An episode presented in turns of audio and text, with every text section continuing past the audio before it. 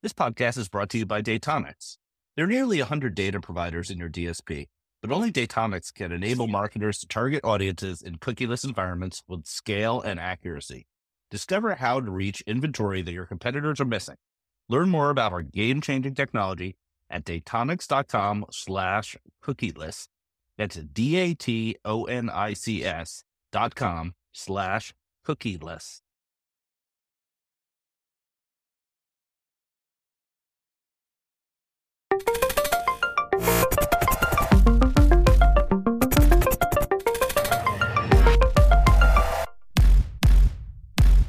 Welcome to Marketecture Podcast. Happy New Year to everybody. I'm here today. This is Happy New Eric. Barrow. Happy New Year.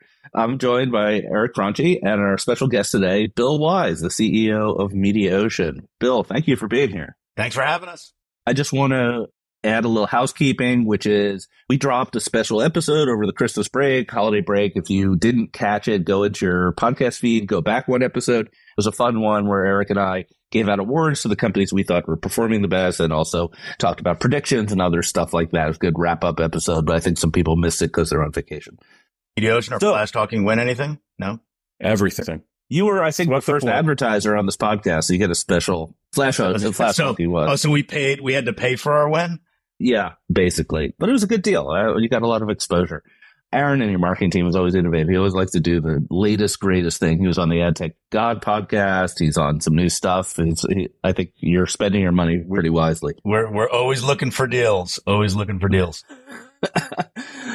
so, Bill, like for people who don't know you, like why don't you give us your yeah, quick background because you've just been doing everything. Like you're like the history of ad tech in, in one resume. How would you get to where you are now? Seriously. To just go, just go to my LinkedIn. You can see you can see what I did. No, you know, I, I I always like to tell the story that I started my career as a CPA, and thank God I was not a good accountant, so I got into kind of ad tech because the only company stupid enough to hire a mediocre CPA to take them public was an internet advertising company in 1997. So that's how I got my start. You know, after realizing that, you know, I worked for everyone I worked for made a ton of money and I was just not, decided to become an entrepreneur and kind of that's the rest is history.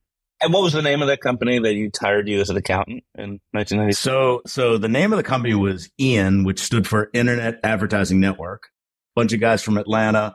Then they realized they needed to understand Madison Avenue. So they ended up taking an investment from one of the agency holding companies who had a division called DoubleClick. And as part of that investment, they took over the name DoubleClick. So a little stop at Right Media, the inventors of the ad exchange. Uh, we'll we'll skip over that. But I'm I'm interested in. I think the audience is interested in hearing the Mediaocean story because first I'll characterize it, which was there was this incumbent that was this giant company. No one really knew what they did called Donovan, Donovan Data Systems. It was like a hugely profitable mainframe based company, and you decided to take them on, and in the process merge the two and became the thing you hated the most, more or less. So give us your version of that story. Good to see you. Happy New Year to you too. So, so yeah. So listen, after, you know, doing the double click stint and then going into search for a little while and then doing, you know, the first programmatic and right media, we sold that to Yahoo. I found myself there. I think oh, people always thought I was crazy, but when I ended up taking over a software company that processed print and TV buys, I think people really thought I had lost it. And, you know, and then I would call, you know, my tech friends like you, Ari, and say, Hey, my competitor is sitting on a mainframe. Half their screens are still green screens, you know, and, you know, people would be like, Oh, you must be killing it. And I'm like, I can't get anyone to buy. Right. And that was when I was competing against Donovan. But, you know, I was lucky in that Donovan didn't really invest in kind of the digital business and the digital platform. So we attacked that, you know, and then listen, people hate monopolies. So, you know, eventually you get a couple holding companies to switch over from Donovan onto MediaBank. And then I realized that kind of the ad infrastructure business really wasn't worth it unless you own the whole thing. And you really couldn't transform an industry from, you know, kind of linear, you know, to kind of programmatic and digital, you know, unless you owned all the workflow. And so we ended up going to all the holding companies and getting them on board with the merger. In fact, the Department of Justice kind of told us to do that or else they wouldn't approve. And so, you know, so we got everyone on board with a standard. And I think if you look at it today, the difference between the buy side and the sell side is at least on the buy side from an infrastructure perspective. And we're talking about plumbing and electricity for the most part here. You know, it's, it's a little bit of a commodity. You know, standards are good, right? On the sell side, it's a mess, right? You know, there's homegrown systems. There's a lot of, there's legacy systems. There's linear systems. There's SSPs and digital systems, right? And there's not a standard and it shows, right? And so I think, so, so we've created a standard there. And then the question is, you know, commodities aren't great for shareholders. The stability is great. The question is, what do you do with that commodity? And so over the last few years, we've decided to kind of go from kind of back of the house to front of the house and start getting into the ad tech business. First with the acquisition of 4C, then Flashtalking and a bunch of other, you know, smaller tuck in acquisitions along the way. So we're excited about the future. We're excited about, you know, what we provide to the ecosystem. And we're excited about continuing to be neutral, right? Just focusing on the buy side, but really in a neutral way. So, so what is Mediaocean nowadays? What's the elevator pitch? Well, so Mediaocean really, it, what we decided was kind of to move to, to kind of a two business unit structure. So we have our ad infrastructure business, which is legacy Mediaocean, our ad tech business, which is now under the Flashtalking brand. So even 4C is now social ads by Flashtalking. And so we continue to just focus on marketers, their agencies, and the buy side overall.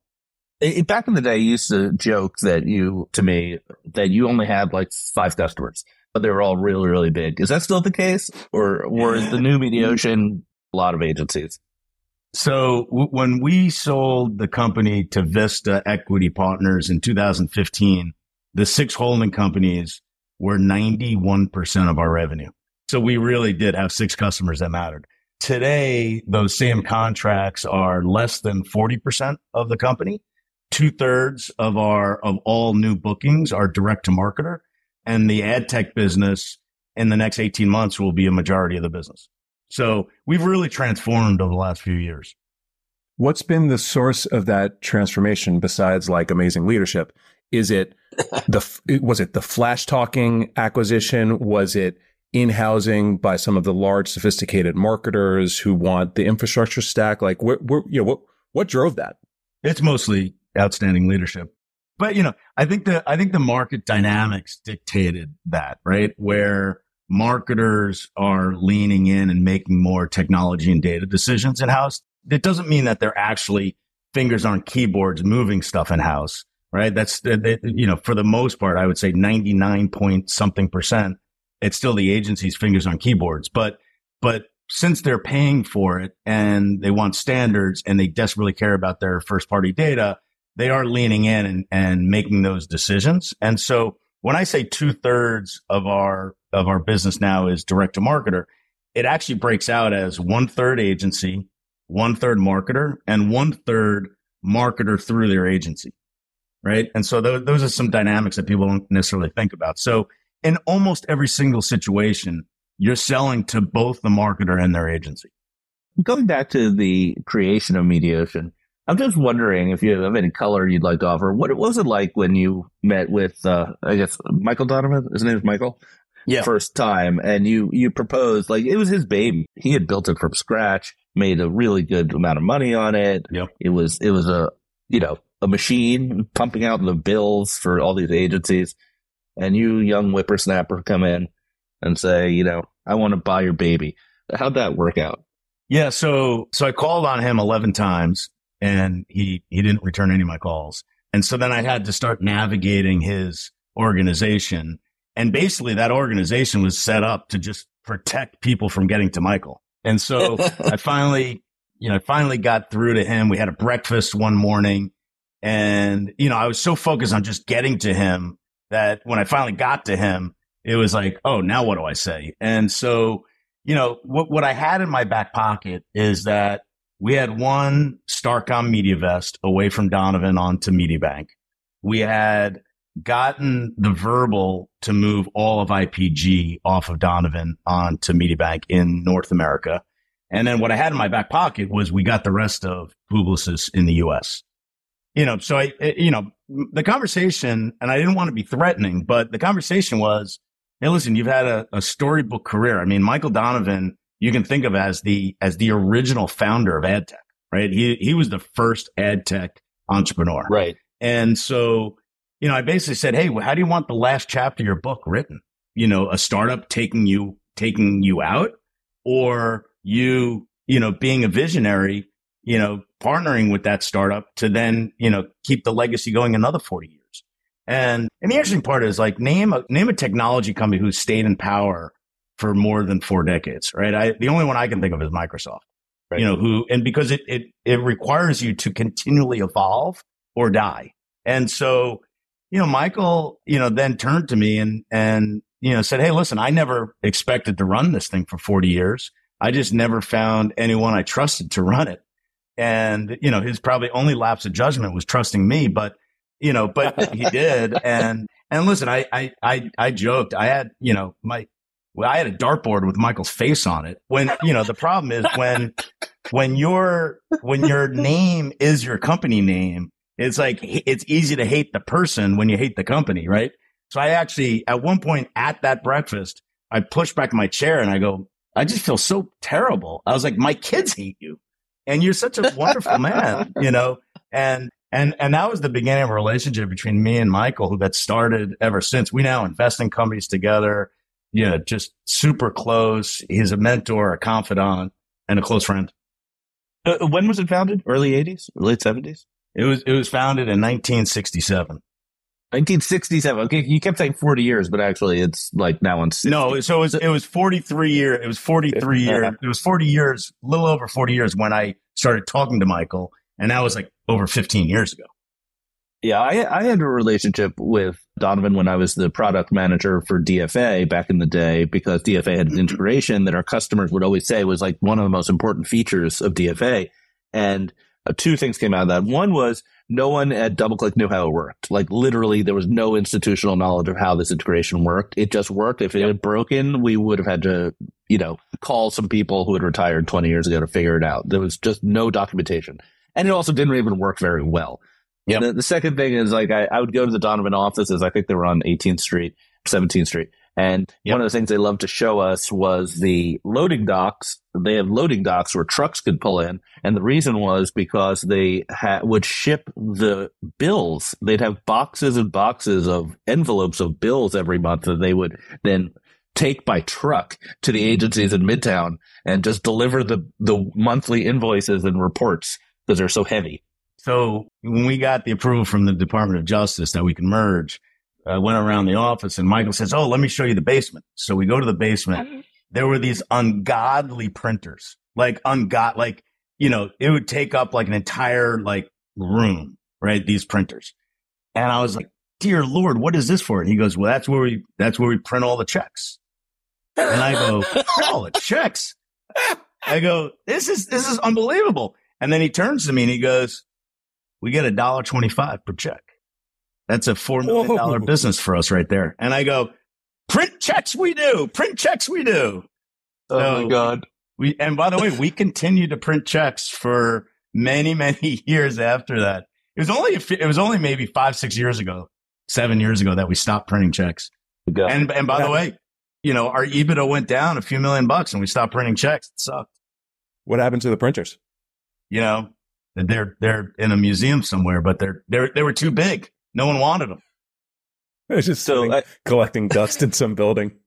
I'm really excited that we've established another ad tech trivia question, which is what is the oldest continually operating ad tech company? I think we we have a very clear winner here.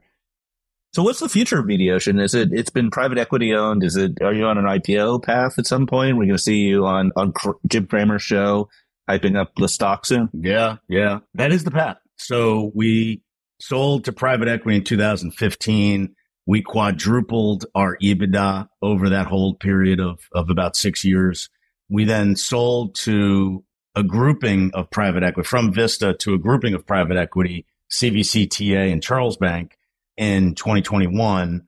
And, you know, obviously the last, you know, couple of years has been tough just with, you know, rising interest rates.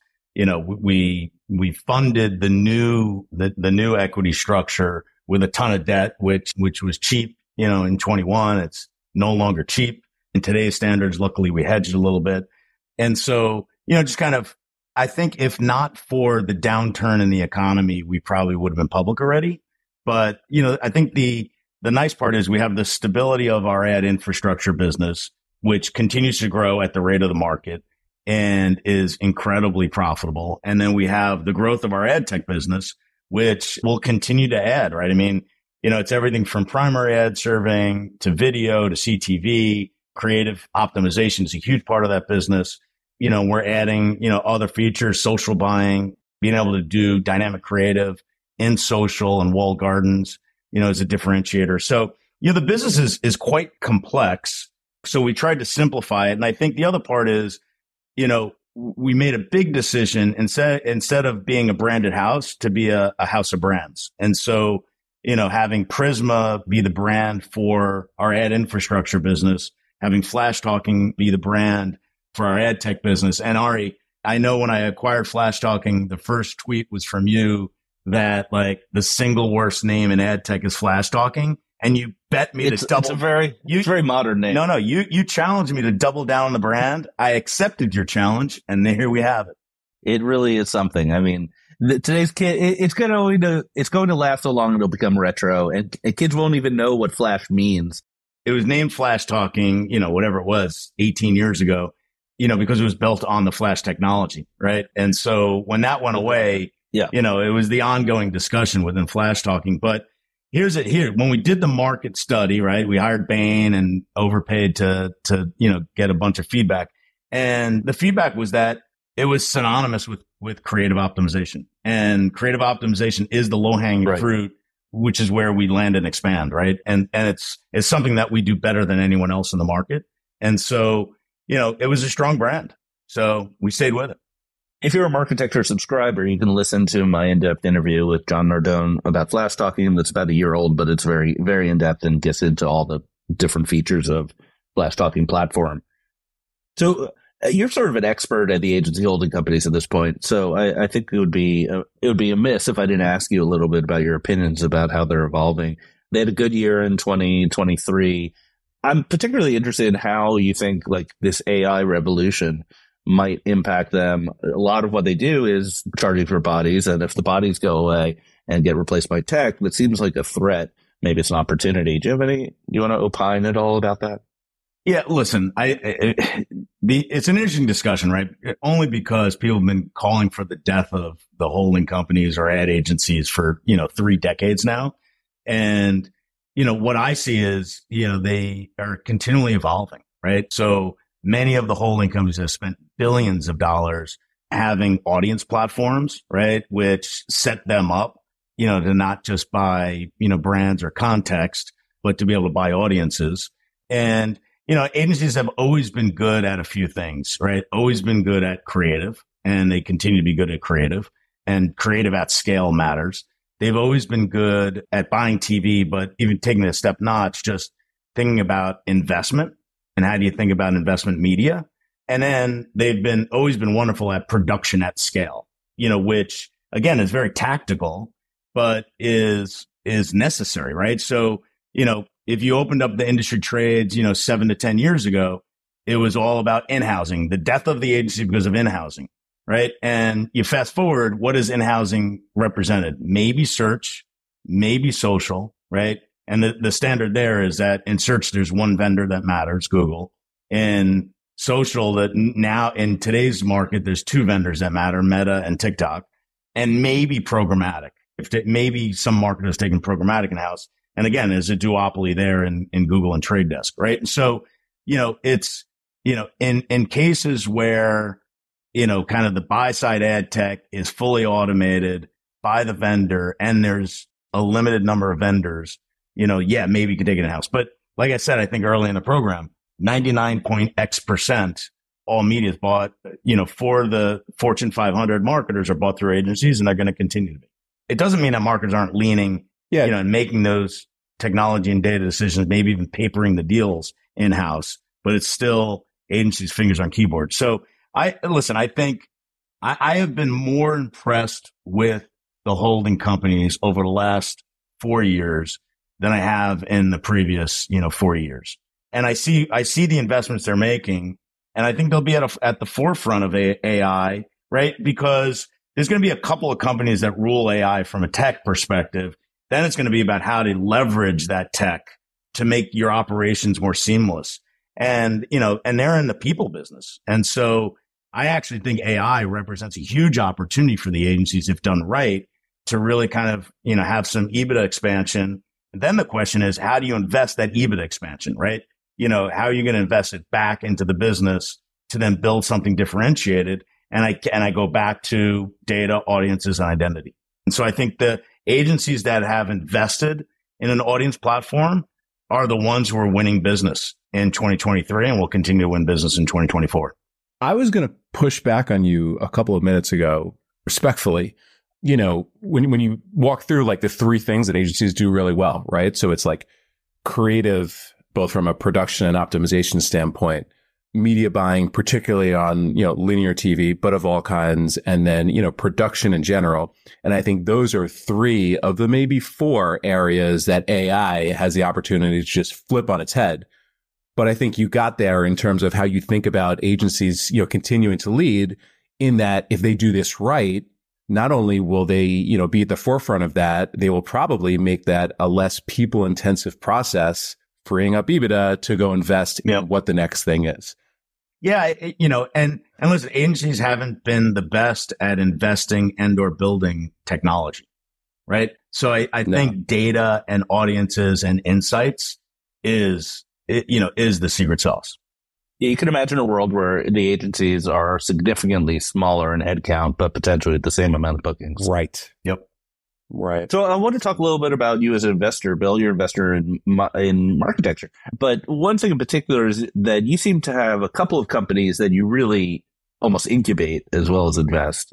The uh, Mediawallah, UB, maybe some others. Is it UB? We have UB on Yobi. our uh, ju- Yobi. Yobi. Yeah, not UB, Yobi that we had on Justify Your Existence. Uh, how do you have time to do all this, or is this just like what you do for fun? Yeah. So, you know, what's interesting is I was at a meeting at Procter and Gamble probably 15 years ago, and the single best line in any meeting I've ever been in is one of the people in the in the meetings was like, "So, Bill, what you're saying is promiscuity is a strategy."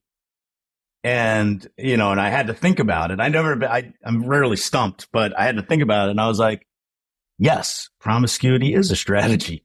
And that was my investment strategy for a long time. I invested in a ton of things.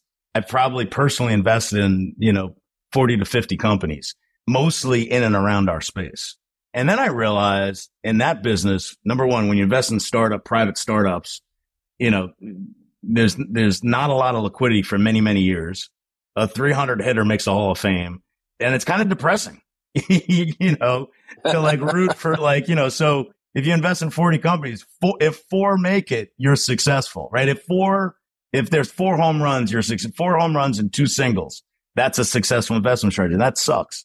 And the other part is, you know, when you're sprinkling out kind of nickels, dimes, quarters, and dollars, you know, to a lot of different companies, you know, you know, I don't have enough time to help them all. So I, I changed my strategy right. from promiscuity as a strategy to then saying, Hey, let's, let's actually focus in on, you know, one, two, at any given time, one, two or three companies where I have a material stake, you know, something like 10% or greater, you know, where I have a real vested interest to kind of help the company to invest my time. And then I think the other part is for many, many years, Mediaocean was kind of one step removed from a lot of the the real innovation that's happened across the industry. And so I feel like I have personally kept myself relevant through these investments and my involvement in other companies. And I think that makes me a better leader and CEO of Mediaocean because of it. And, and by the way, when, when CVC and TA were doing their diligence, this actually came up. They said, Hey, Bill, you know, it seems like you're involved in a lot of things, you know, and I said, well, let's get one thing straight. I only get a salary from one company. I will run through walls for that company and I'm a bet I'm a better leader and CEO because of the other things I do. And you know, so yeah, that's it. when when Beeswax was acquired by Comcast, they had all employees fill out a standard like conflicts of interest form, which I guess usually 99% of the time is blank. And mine was like five pages long. and the legal department called me up and like, did your boss approve this? And I was like, I don't know. Yeah. that's your problem, not mine. Yeah. no conflict, no interest. Yeah. My favorite quote on conflict of interest is, is I was having lunch with Michael Kassan many, many years ago. And I said, Michael, how do you deal with all the conflict of interest? And he go, he looks at me and goes, Bill, if there's no conflict, I'm not interested. What's your biggest home run as an angel? I've been lucky with, with some of these investments, even some of the investments that my, actually my favorite investment story was obviously, you know, Jonah and Noah who founded Moat at this point, good personal friends, love them to death. And so, you know, when, so when they first started Moat, they didn't really need to take money. So they just took money from a couple of people that you know, they, they wanted along the ride. And so I committed a, a little bit of money because they didn't even want a lot of money. So I committed a little bit of money. And then about a year later, they said, Hey, Bill, we, we never got your check. And I was like, what? No, I gave you my, I gave you my check, you know, and then, uh-huh. and then, you know, life goes on. And, and then about a year after that, they said, Hey, listen, you know, we, we're, we're about to do a big, you know, series B or whatever it was. And we went through our records. We, we actually still don't have your check. And I was like, all right, that's it. I was like, I am walking a check over and I'm going to hand it to Noah. And which I did. And, and then, uh, you know, and then as, as checks go, it just probably stayed on his desk. So the funny part is I invested in Moat. I didn't actually give them the cash for three years. But then eventually when they sold to mm-hmm. Oracle, I, I got a 38x return on that check that took me three years for them to get. Obviously, they never needed my check, you know, but, you know, being the guys they are, they honored the verbal commitment I gave them, even though the cash wasn't in the bank. So listen, I, I, I, have been, I've been lucky. I've also, I've also done some, some, you know, some goose eggs, right? Which is part of the game, you know? Sure.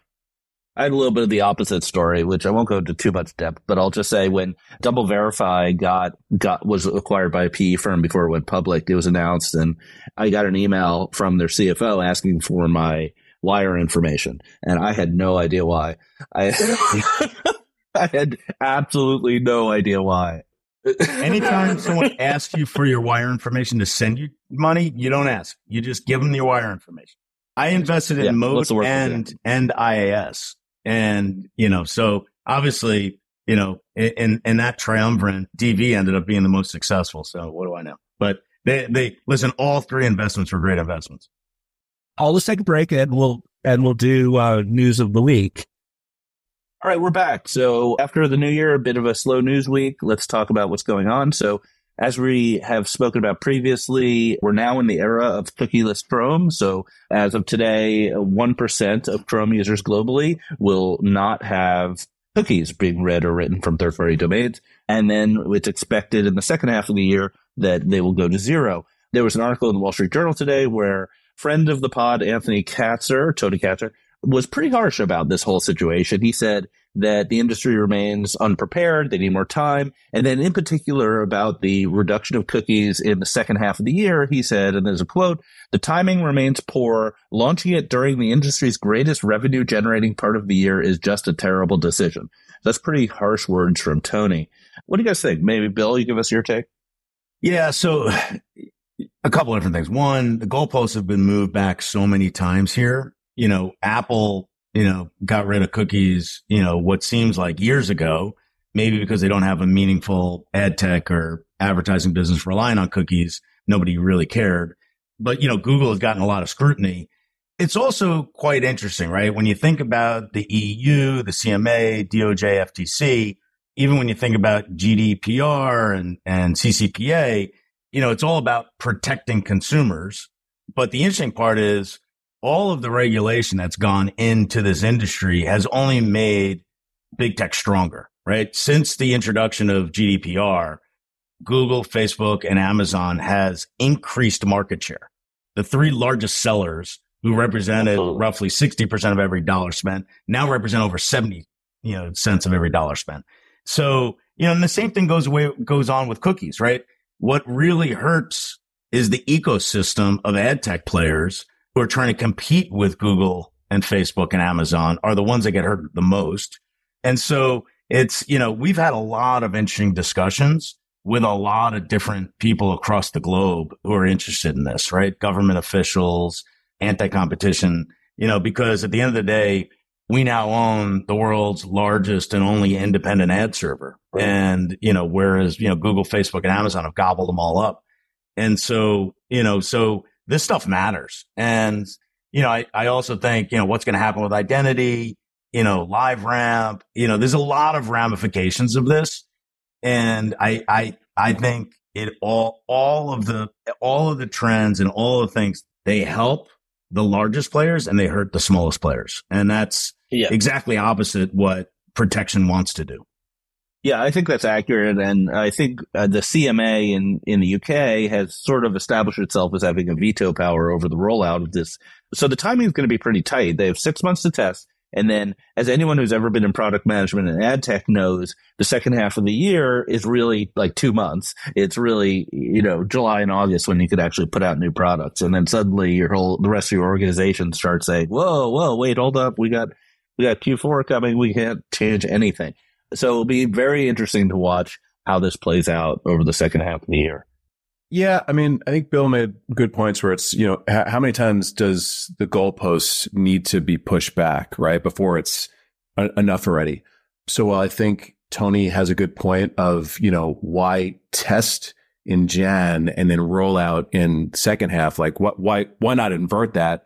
It sort of is what it is because there's been so many delays and the industries have, industries had years to, to prepare for this. I think that's on the on the one hand.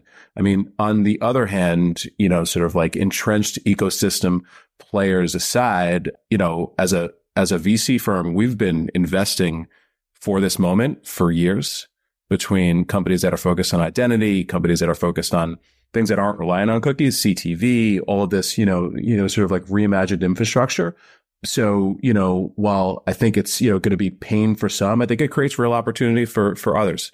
And that's the thing that, you know, we're, we're focused on right now. Yeah. By the way, we didn't yeah. get into Yobi. We didn't get into Yobi, which is a, a, a, huge investment of mine and Eric's as well, you know, where we're, we're excited actually about this time, right? It's a exactly. huge opportunity for companies like Yobi. Yeah. It's a weird, it's a weird time to be excited. But, you know, again, you sort of need to have that, that vantage point as a, as a contrarian investor. Yeah, the best thing about Yobi is that if you talk about it, you can use the phrase vector database, which makes you seem much more intelligent and on top of things, whether you understand what that is. Yes. Uh, so this is directly related to your business, uh, Bill. So um, there's a report in AdExchanger that Amazon has been pushing Flashtalking um, as part of the Sizmek shutdown. Uh, do you have a formal relationship with them, or are they just like pushing you because they don't want people to go to Google, or do you guys actually have some relationship? Just combining the two conversations, one one other thought on cookies. When Flashtalking created, you know, the first cookieless ad server, and we had we went from zero to ninety clients when Google first announced that they were getting rid of cookies. Since then, which is about a year and a half ago, we now have like 89 clients. And so, you know, everyone rushed, you know, to, to sign up for the cookieless ad server and then nobody moved after that. So it'll be interesting to see now that this is back on the table. It'd be interesting to see what happens there. I would bet you get another 90. Yep. Yeah, I think so. So talking about that, so so yeah, Sizmek is is shutting its doors. You know, listen, I said before we're the only, you know, independent ad server at scale across primary ad serving video, CTV and and and dynamic creative. And so it only makes sense for, for Amazon to do their homework and figure out who they're going to recommend a smooth transition to.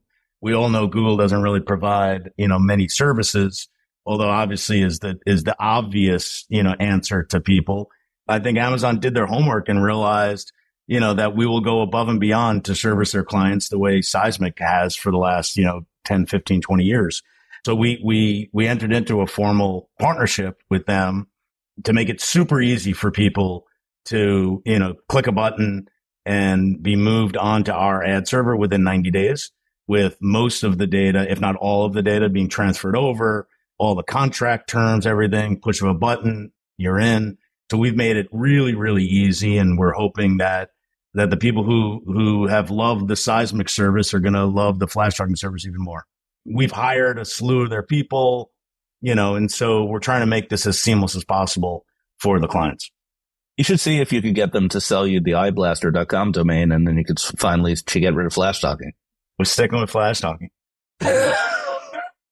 yeah. The the other uh, other Amazon news. So this was announced previously, but over the holiday season, they sent out emails to all their customers that Amazon is putting ads in Prime Video. So this is a paid service that now will have ads as well. And then Bank of America, this is also in the Wall Street Journal week, uh, daily email, estimates that Amazon could make up to $4.8 billion on this move, 3 billion from new ads and 1.8 billion from Prime subscribers upgrading to the ad-free tier. So I think I think the interesting thing about this story, forget of the four point eight billion dollars, I don't know about that, but like the interesting thing about this story is they're they almost are in an advantageous position by just by having ads already and then pushing it up market as opposed to Netflix, which has to go has to convince people who are used to not having ads that maybe they want to have ads to save money. Yeah. So I, I think it's kind of an interesting interesting dynamic to see how this plays out.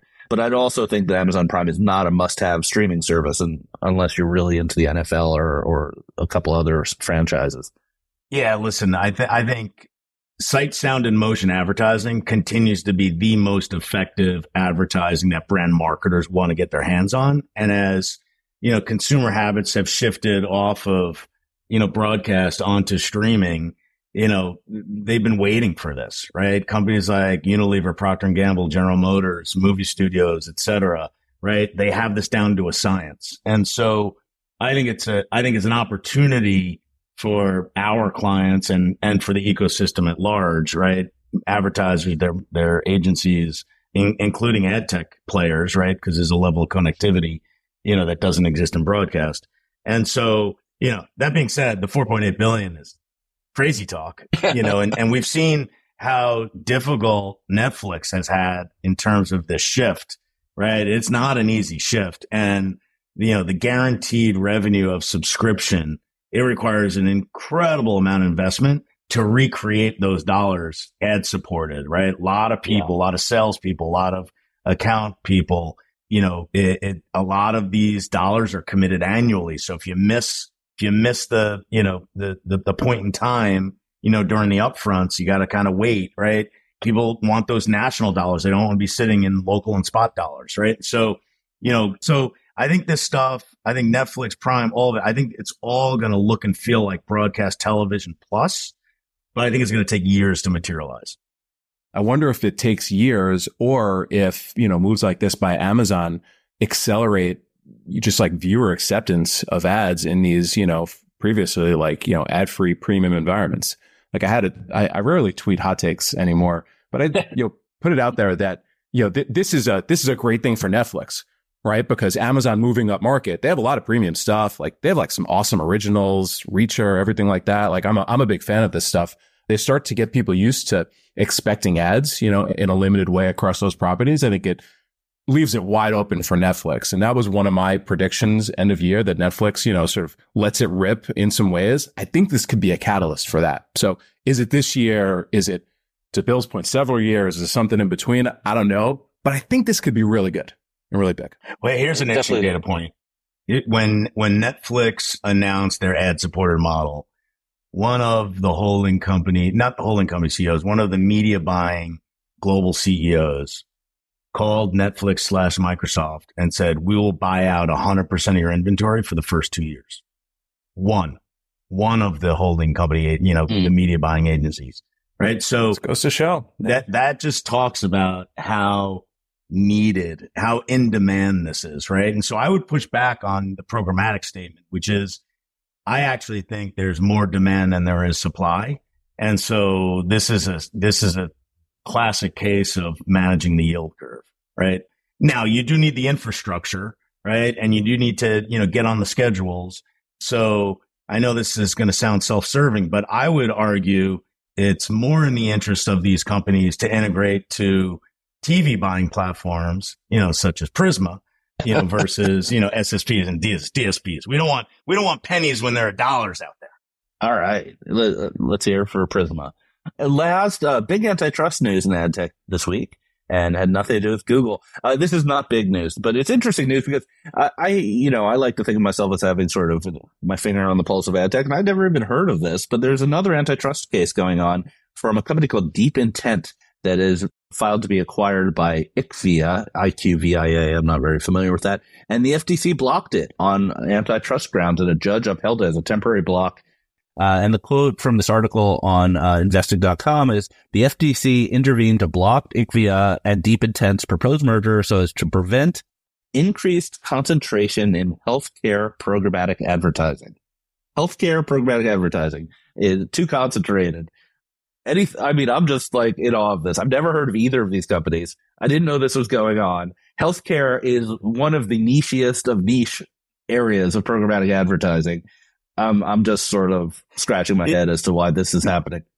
Having having gone through being you know blocked by the DOJ trying to merge Donovan and MediaBank as a as a two to one monopoly, mm-hmm. the you know I, I can I can tell you that they don't and actually Ari, you were involved with what was that? What was that like? Oh god, yeah, Bazaarvoice. It was horrible. Bazaarvoice. Bizarre yeah, Voice. Yeah, yeah. So Bazaarvoice. So I think Bizarre Bazaarvoice acquired a company that was like zero revenue and it got blocked or something. No, no, like, it wasn't. It was Bizarre Bazaarvoice was like 200 million in revenue. They acquired a company called PowerReviews that was like 30 in revenue. And the thing is, it was too small of a deal to require approval. So it went through. The companies were fully integrated, fully integrated. There was no PowerReviews anymore. It didn't exist. And then the, the FTC decided to investigate. And yep. lo and behold, they found some really bad documents from before the acquisition. Like there was actually like a document that had the logo of PowerReviews underneath a mushroom cloud to give you a sense of how bad they were. And the they went to trial. So they went to they went to trial against the government, this company, and they lost on all counts. The the result of the the judgment was PowerReviews had to be recreated as a new company. All of the employees had to be released from all of their obligations they had to be funded, so we had to give them a whole chunk of cash so that it was a viable business. They had to get their customers back. And the, the cherry on top was that every existing Bazaarvoice customer had to get a letter from Bazaarvoice releasing them from their SaaS contracts if they chose to move to PowerReviews, which was just dear you know, lord. I'm getting hit and, by and, a hammer. And, and, you didn't, and you didn't, you didn't have to file because it was below the ninety-six million dollars yeah. or whatever, whatever the thing. Exactly. Yeah. yeah. So you know, so nowadays on acquisitions like that, when you even, you know, when you look, so there, there's no sense of materiality was what I realized with the DOJ, right? So when we mm-hmm. were merging MediaBank and Donovan, all we kept saying was like, Hey, Google and Facebook just acquired the largest ad servers. They're consolidated. They're the largest sellers of media and they're now buying the largest buy side ad tech and building it. And they have, you know, you know, hundreds of, you know, like thousands of engineers. And, you know, here we are, two little companies just trying to survive in this legacy software business, right? So we, we didn't think we'd have a problem. And yeah, they came in and blocked it because, you know, they, they're, there's not a sense of materiality in terms of like who will impact. It's like if it impacts this small little niche community, well, then it's, it's, it's a monopoly in this small little niche community. And that, you know, so, you know, but it, it, there is a sense of like seeing the forest through the trees. Like, you know, we, the three of us collectively invest in probably 70% of all startups in the space. And we've never heard of these two companies. So, you know, yeah. by that fact alone, it should get through.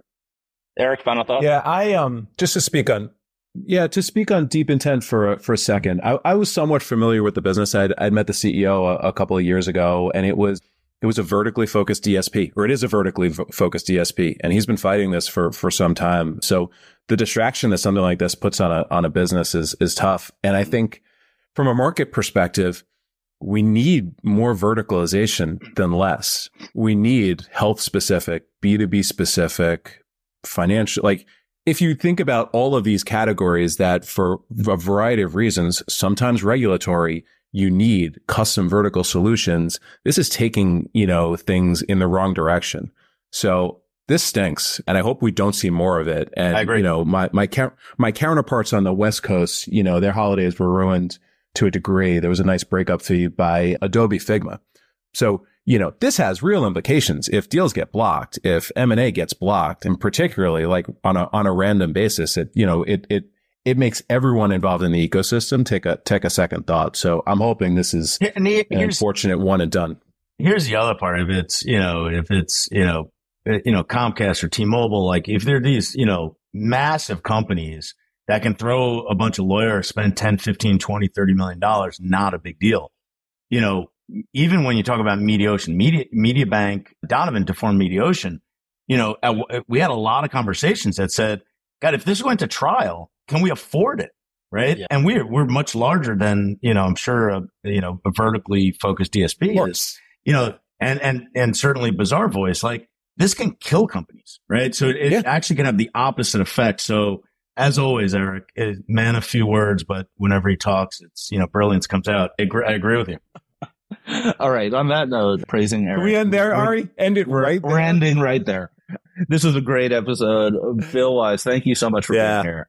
Yeah, thanks, guys. Always a pleasure. See you next week. See you at CES. Thank you for subscribing to Marketecture. New interviews are added every week at marketecture.tv and your favorite podcasting app.